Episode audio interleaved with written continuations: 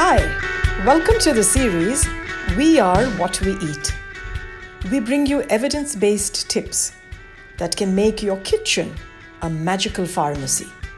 This is Meera and Ashok Vasudevan from Seesaw, the Center for the Spread of Affordable Wellness. So let's talk about obesity today. There's so much alarmist surround sound when it comes to obesity.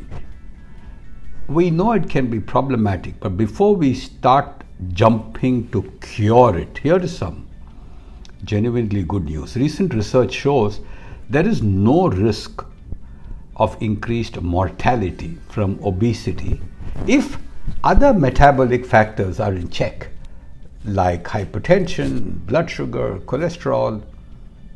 The risk of obesity related complications are further, of course, mitigated by exercise. We know that. Yep.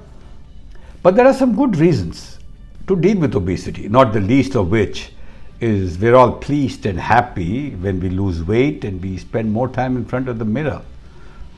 We know diet choices are major factors for weight regulation. Some are obvious, like overeating, snacking, dessert binging, excess processed foods, and irregular regimes.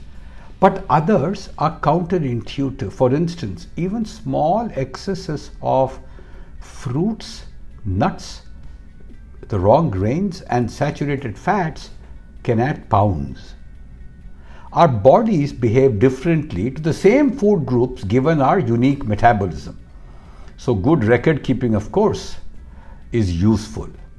And it's always a good thing to know the effect of food and the impact on our weight. So, join us today on a journey of some interesting factoids on food groups and how they can help deal with obesity. Yes, correct. There's a lot of it going around uh, in terms of facts that everybody is just you know shooting. But let's bust a few myths and let's start with busting a few myths on grains. Mm.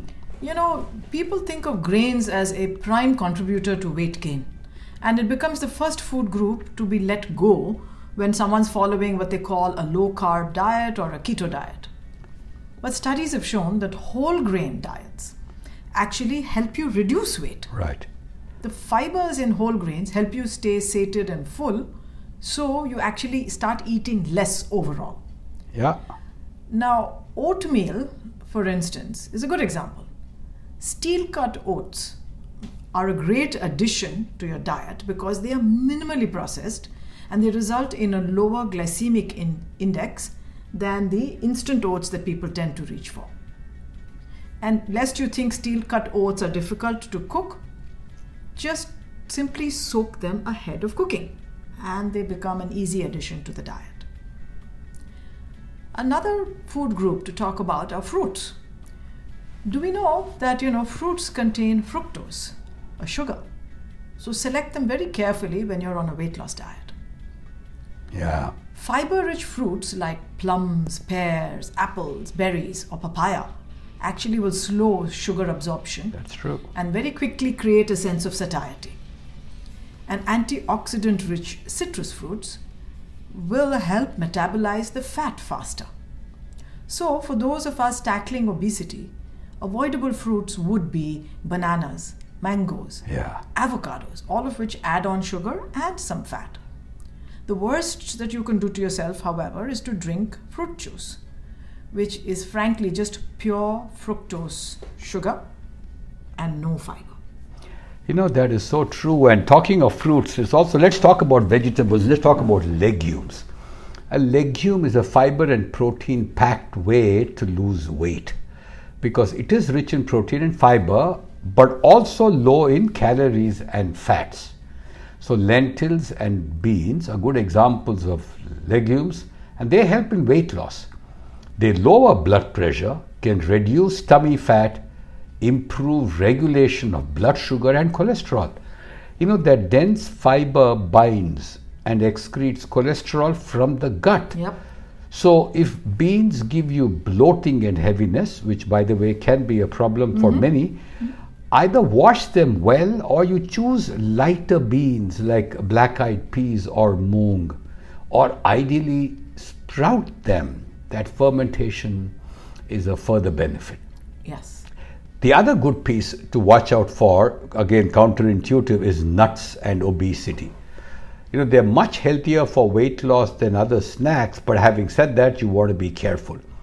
Decades of clinical studies show that calories from nuts do not cause weight gain compared to the same calories derived from cakes, candy, or soda.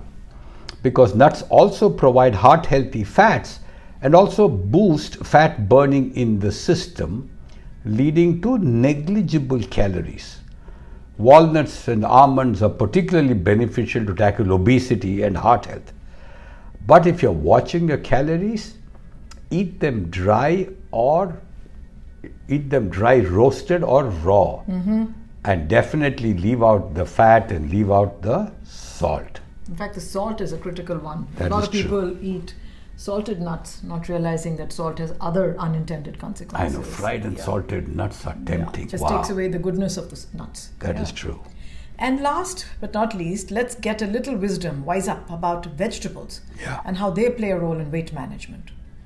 And this, in fact, it's an undisputed fact that veggies are essential for overall wellness and also, as we know now, for weight management. Yes. So while you're filling up your five servings of veggies a day, here are some things that you should be aware of.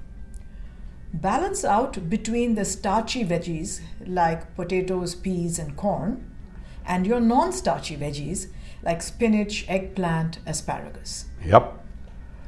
Also, boiling and steaming veggies retains more of the nutrients compared to when you grill or fry them. Hmm. But if you find the texture unmotivating to eat, just keep the lid off when you're boiling them and also incorporate fresh crunchy salads with your cooked veggies. This way you learn to enjoy raw vegetables even as you are getting in all the goodness of those steamed veggies. That's true. And all cook them with some spices. Mm-hmm. Spices are good. This is Meera and Ashok Vasudevan signing off. Let's pay the farmer, not the pharmacy.